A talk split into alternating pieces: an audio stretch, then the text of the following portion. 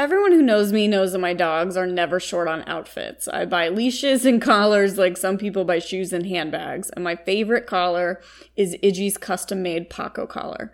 Paco collars are 100% handmade from scratch by an amazing staff of artists, and the quality really is unparalleled.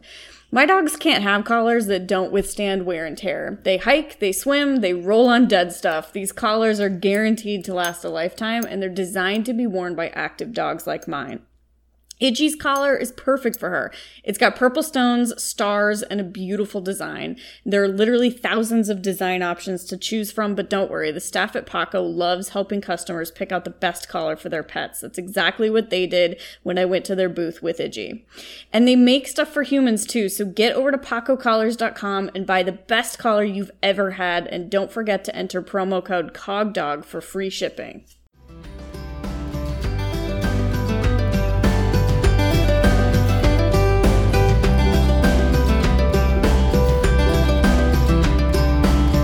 Hey there, dog people of the internet. It's me, Sarah Stremming of the Cognitive Canine, and this is Cog Dog Radio, a podcast about all things dog sports and dog training. Join me as I explore my cases and considerations regarding the behavior of the dogs we live and play with. I hope you enjoy it.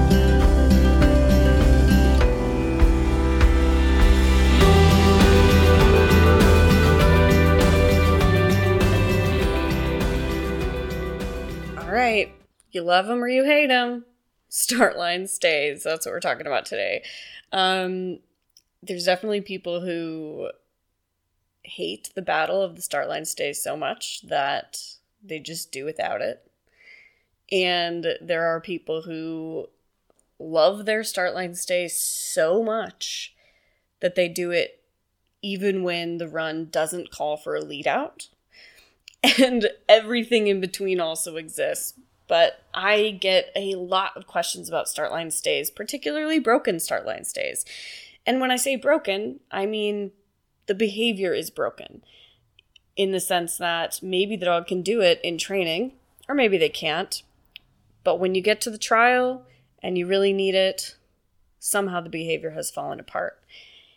Really common problems include the dog self releasing or releasing before the handler believes to have cued the dog to release. So that's kind of a big one. You put the dog in the sit, you say stay, you start walking. Before you know it, the dog is blasting past you. um, we've all seen this. Maybe we've been there. I definitely have. Um, or maybe you're almost there, you're getting there, and the dog just bursts off the line. So that kind of premature release is an issue. Or sometimes dogs get sniffy and disconnected as soon as you start to lead out. Um, you put them in their position, you say stay, you lead out, and you look back and you've got you see a dog that's looking everywhere but at you, sniffing the ground. Maybe has even gotten up because they started sniffing the ground and they caught scent of something. Um, that's a problem. I get fewer of those emails, but it's not a less common problem, I don't think. And then my favorite is the pushy weirdness behaviors, meaning the dog is crawling or scooting or hovering and almost seems to not even know that they're doing it. Um, in border collies in particular, it manifests as kind of stocky, sticky crap. The dog's butt kind of comes up in the air and their front goes lower, and they look like they're walking up on sheep, but they are just walking closer and closer to that first bar, putting that first bar at bigger and bigger risk.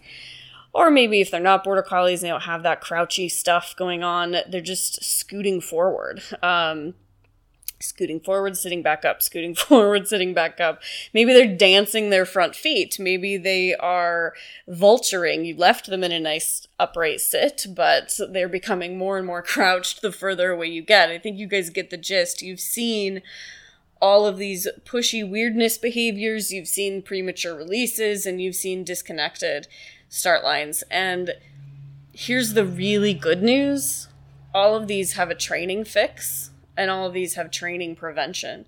We just need to be smart trainers when it comes to start lines. And sometimes we're not in dog agility because agility is really fun and dogs tend to kind of do it for us and they tend to want to hang in there with us and play this game. That's why it's dog agility and not cat agility. Um, but there are a couple of areas that give people kind of chronic problems, and I think the reason for that is training. Okay, so if we think about the things that cause the biggest problems, weave pulls, start line stays, and maybe missed contacts um, are some of the bigger problems that are happening again and again and again. And these are all things that actually involve some training.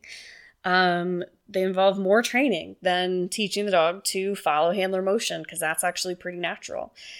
They involve more training than teaching the dog to decelerate when the handler slows down because that's also pretty natural. There's nothing natural about sitting and waiting your turn if you're a dog. I'm going to say it's not natural in people either. We just teach it from an early age. Um, and some of us are better at waiting than others. I am so averse to waiting that I will. I recently needed to use the restroom at a concert, and I walked to the closest restroom, and there was a long line, and I walked clear to the other side of the stadium, which definitely took as long, if not longer, than that line would have taken. But I can't wait in lines, so I don't.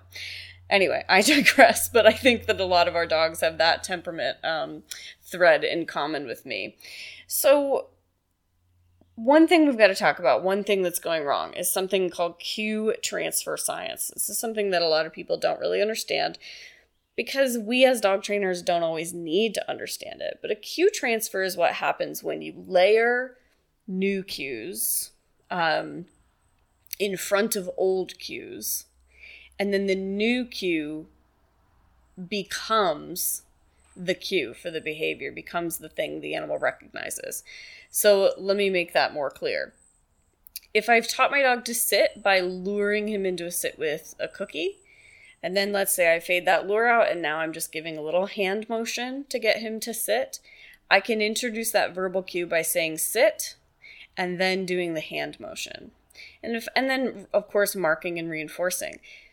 If I do this enough times, the dog will start to do the behavior on the word sit because he's predicting that next cue.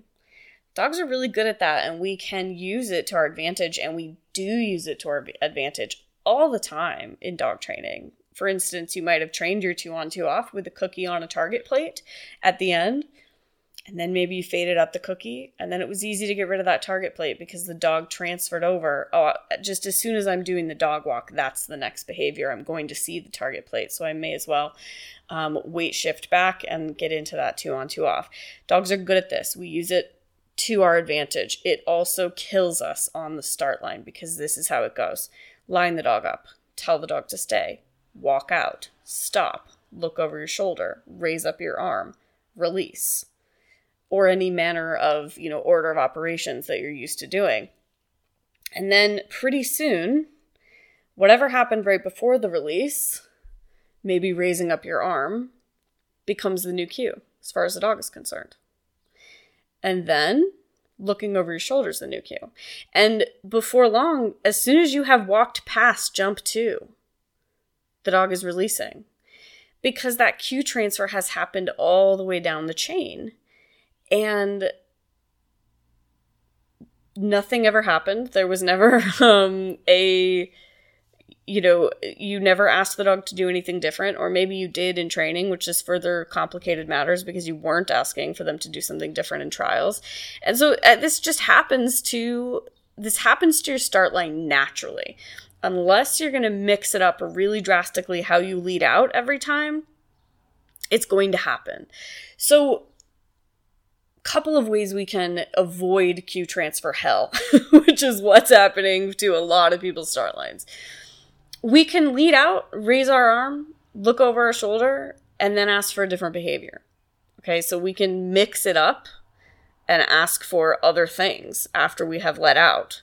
Um, so we can make that end behavior, that final thing they get reinforced for, a different thing. Or we can mix up what we are doing. We could run out to our spot um, with our arm out the whole way and then release. We could run out to, we could go out to our spot, our spot, start moving, then release. We, you know, you can mix it up any number of ways. I do find that that's hard for people, that people are creatures of habit and they want to lead out exactly the same every time. So I like to teach my dogs different position changes on the line as something that can be done.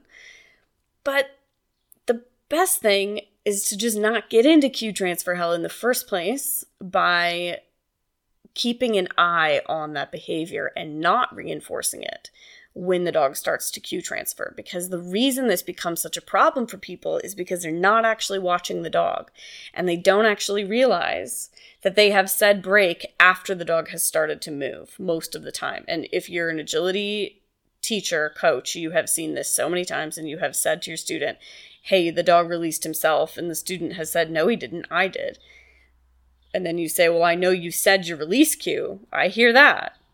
But the dog moved before you said it.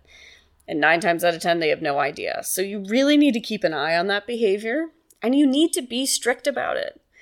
Be strict about it in training. If the dog moves before you said, you need to go reset them. It is very important. Um, and then in trials, when they're first coming out, don't ask them for lead outs they can't do. And have a plan in place for if they break. You should always have a plan in place. Um, because if you look back and your dog is running towards you and you have said nothing, that's a moment there. So you can say, All right, we're leaving. Or you can say, I'm going to ask you to do this again and I'm going to lead out again. And if I get whistled for training, so be it. Um, or you can just keep running and decide you're going to fix it in training. The problem becomes you do that 14 times over any given weekend, you now have a real problem where the dog says in the context of a trial, the cue is walking past jump two. And in the context of training, the cue is the word break. All right, because they're very good at that. Uh, they're very good at those picking up on those contextual changes. So don't get yourself into trouble in the first place by really keeping an eye on that behavior and keeping a close eye on it when you bring out your dog to begin with. And don't push it. Don't test that behavior until you think it's going to pass the test. I don't ask for things I don't think I'm going to get. Um, if Iggy, for instance, she's nine and a half, she has a long career, she will get really pushy on her start line if it's an intense environment for some reason. So, a regional or nationals final run, she's not going to stay very long. and that's just something that she's taught me um, through major punishment procedures, and I just pay attention to it. Um, I also pay attention to what's going on behind the dog because my dogs will both struggle to stay if something is bothering them that's behind them, and that happens all the time. And we'll talk about that a little bit when we get to the sniffy disconnection stuff. So, the first thing to do is to keep an eye on the cue transfer, know that cue transfers occur, and spend some serious time videoing your own behavior as you lead out and release because you need to get really clear about what actually is my dog releasing on most of the time because you might find that it is on emotion and not um, not a word. And how can i break this down and how can i be consistent and how can i be the most clear that i can be? I find that focusing in on the handler is the biggest thing that we often have to do when we're fixing broken start line stays. If you're a little bit nervous leading out in a trial and you walk out with pure confidence in training know that that presents a different picture to your dog and you're going to need to figure out how to play with that. I talked about that a little bit in um, Synergy, the Synergy three part series. I talk about it a little bit in um, the second part and the third part. So that's something to definitely check out. So, cue transfer, big thing to think about. And then if your dog is getting sniffy or disconnected on the start line, you your major area of concern there is that you have not trained a consent cue. So, in Worked Up, I talk about what I call a start button behavior, um, which is a trained cue that the dog can do. And when you ask the dog to do that behavior, they're essentially agreeing to agility by doing that behavior. And they know that because you have applied agility as the consequence for that behavior in the same sense that when you say sit and give a hot dog and you do that 20 times, probably not a whole hot dog, but you know what I'm saying. Um, when you say sit and you give a treat and you do that 20 times, when the dog sits the 21st time, he's saying, Yes, I would like a treat.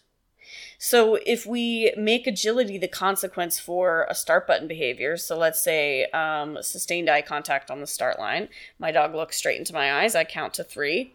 He has given me a sustained eye contact. He is agreeing to agility because every single time after the initial acquisition of that behavior, I have started agility for him when he does it. So now, if he's not consenting to agility, let's say he's not ready, let's say he can't do it, let's say there's a dog freaking him out right outside the ring, he's not going to give me that eye contact. And now I can choose to leave the ring um, or give him a break instead of asking him to do agility. So if your dog is disconnecting on the start line, you need to train them. I would actually train them two start button behaviors. And the first one would be the dog consenting to agility. Um, and the second one would be kind of the dog consenting to be released off the start line. So, dog gives you eye contact, or dog maybe offers a down once you have let out or a sit. Um, and that's all just training. That's not going to magically happen for you. that's all just training. And, you know, I'd lead out, ask the dog for a down. Dog downs, release, release to the course. Dog doesn't down, go back and take a break dog is going to start to understand when I down after the lead out, I will be released next. Um, and I would say that sniffing and looking around is 100% lack of consent. That is a dog that is not wanting to be there right now. And if the dog explodes off the line, is super fast, looks super happy, that's great. But we have to look at every piece of the behavior the dog is giving us and not just kind of say, well, he's fast, therefore he's happy. Or he's fast, therefore he likes this game. I've known plenty of fast dogs that, as soon as we gave them the power to consent to agility, stopped consenting to agility. Um, I'd also be building layers of consent into my training, and we can talk about this further um, on a different episode if you guys want to. But I would be building layers of consent in. I would have the dog ask to go in the ring, ask to have his leash off, ask to be lined up and let and have the lead out happen. Um, because if once you lead out, you lose the dog, the lead out buys you nothing. You may as well not have it. So that's something to really think about for the sniffy kind of disconnection. And then something that applies to all of this, it definitely applies to sniffy disconnection, definitely applies to premature release, but big, big time, it applies to the pushy weirdness types of behaviors we start to get on the line. Is that consequences change behavior, consequences drive behavior.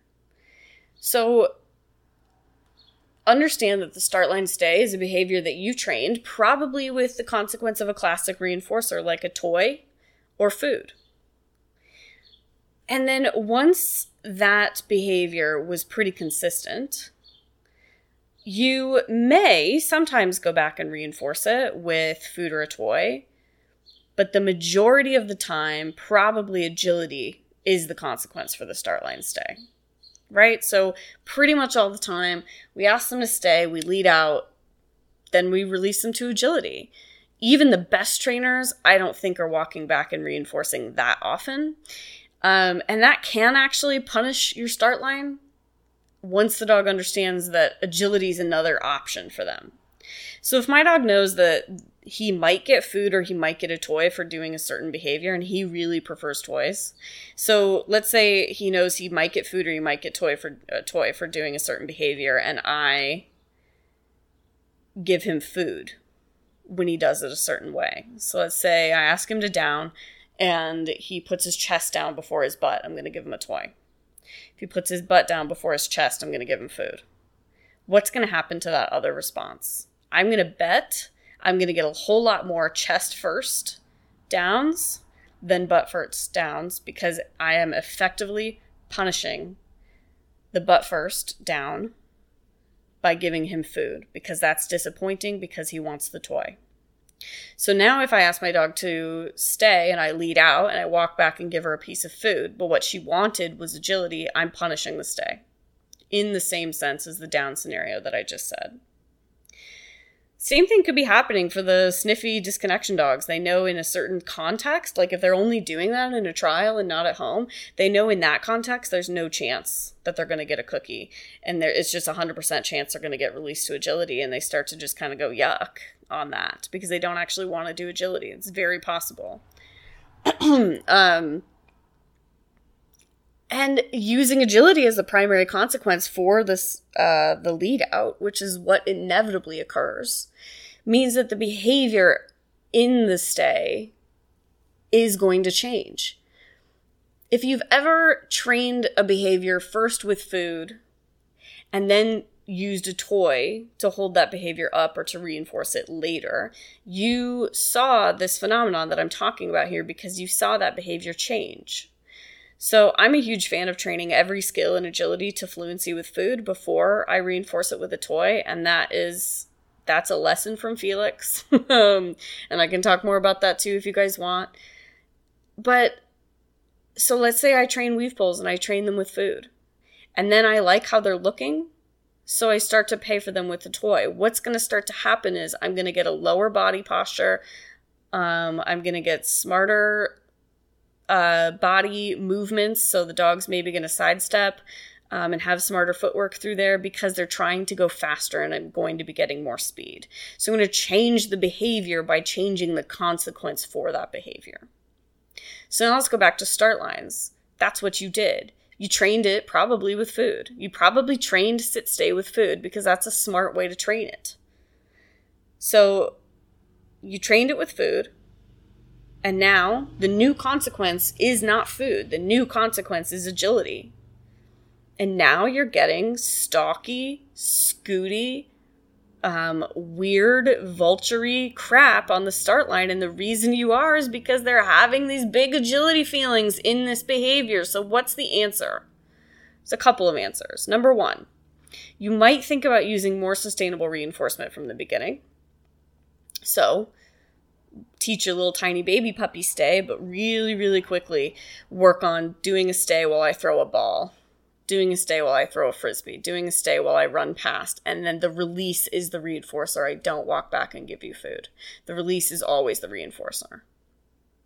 And then the other is you're going to need to decide what your criteria is. Because when i watch my weave poles change because i started training them uh, started reinforcing them with toys they're changing in ways that i like. The dog's getting faster the footwork looks better uh, the center of gravity is lower. It's changing in ways that i like. But if it changes in ways that i don't like like the dog skips poles in the middle or leaves the poles early or enters incorrectly I'm not going to keep giving the toy, right? So if the dog starts, let's say, missing the entrance because I'm using a toy, I'm going to go back to food. And I'm not going to give the dog a toy when he messes up the weave poles. But we do that all the time with our start line stay. We go, oh hell, whatever. Um, you know, I paid 25 bucks for this run. So we just run on and let the dog keep running and the dog goes, Oh, cool. This is more comfortable for me now that this reinforcer is more exciting. And also, I still get access to the reinforcer. So nothing's broken here, nothing's wrong. So I'm going to go back to food a little while on my weave poles until I think that's problem that problem is fixed, and then I might try to find a split. I'll reinforce with a food stuffed toy, or I'll reinforce with a less exciting toy um, before I build up to more exciting toys. And on my start line, if I start to see it breaking, I'm going to go back to the drawing board and go, how can I reinforce this smarter? I'm a huge fan of flipping the dog backwards to reinforcement on the start line. I love, love, love in training to drop a toy behind my dog and lead out, and then about 50 50 release him to run with me or flip him backwards to the toy. Um, and that's a trained behavior. I put the dog in sit toy, stay, put the dog put the toy behind the dog, release the dog to the toy, and then we play. And when I release the dog to the toy, he brings it to me out on the course. We play a little and then we still run without doing a stay. So agility still happens. Um, and that's a little bit more sustainable. So let's say your dog's not super hot on toys, they like food. And now we've got agility, super fast, great, exciting, or food. So food, calm, stay feelings, agility, not calm, stay feelings. Where's the transfer there? What do we do? So in that scenario, you got to find those splits like I would have with my weave poles. So I would say, what's a fun, fast, um, quick reinforcer that involves food that I can use that I can work on this behavior with before I go back into the ring? So maybe it's throwing a lotus ball full of food um, and then releasing the dog to it, that sort of thing. And then, very, very importantly, not allowing the dog access to the reinforcer. This isn't about um, putting the dog into a punishment procedure. So, actually punishing broken start line stays as a procedure to fix the, fix the start line stay isn't what I'm talking about. What I'm talking about is that from beginning, from the beginning, you uphold your criteria. So in Felix's first trial, he broke a start line towards the end of the trial. It started out really nice, and then it kind of went to crap by the end. I did just let him run because I knew that I wasn't going to go enter a bunch more trials. This was just a test run. This was to see how we are. So we ran. I went home. I went back to the drawing board. I worked really hard on the start line stay. He hasn't had a problem since then. But if he broke his stay at the next trial, I would have a plan in place. And he's kind of on a break from trialing for the summer anyway, because I tend to do that. But um, if I don't expect him to break the stay now, I just don't expect him to. And if he did, I'd probably ask him for a sit again before I released him again. Um, and I'd still go forward knowing that's not a real plan to fix this. So I would look and see what the behavior did next time. And if the behavior's the same next time, I'd probably leave and I'd probably scratch the rest of my runs because I value these behaviors too much. And it all comes down to what do you value? What do you need? Um, I'm not a fast runner and I'm pretty orthopedically broken, so I kind of would like it if he would stay. So I'm going to uphold that and I'm going to hold it at a high level of importance. Um, and I, yeah, I'm going to be strict about it. And then in training, if he's getting, if he's starting to break, or if I'm starting to see any of the pushy weirdness, the weird behaviors that are coming along um, with this reinforcer, I'm just going to have a line in my head of which of those behaviors actually are okay and fit my criteria still and which don't. So I don't actually care if he vultures because I've taught him to jump well, even vulturing. I've done that on purpose. Um, I do care if he stands up. I do care if he walks forward. Okay, so those are things. So that's just, I've decided that, and I've decided that ahead of time. You also have to decide that ahead of time. Do you care if the dog is hovering and foot dancing as long as they're not moving forward? I wouldn't. Do you care if the dog is crawling because you know how far to how far back to set them and they're just going to crawl the entire time you're leading out and it'll be fine? Those are things you have to decide. And then you simply don't allow them access to the reinforcer if they didn't actually meet the criteria. Um, which isn't something people are great at because, you know, they just want to run their course. And honestly, it's not going to break anything if you do it a couple of times, but it is going to break it if you do it repeatedly, which is, I think, what people do. So, I love this topic. I love start line stays, and I train them as part of agility. I train them as all of my other skills with lots of fun games, so that um, so that I walk to the line and I have a very clear routine. And I think that's been helpful for my dogs. So if you've got questions on start line stays or you want to make some comments on this episode, jump over on the Cog Dog Radio Facebook page and do that there. And I look forward to reading them.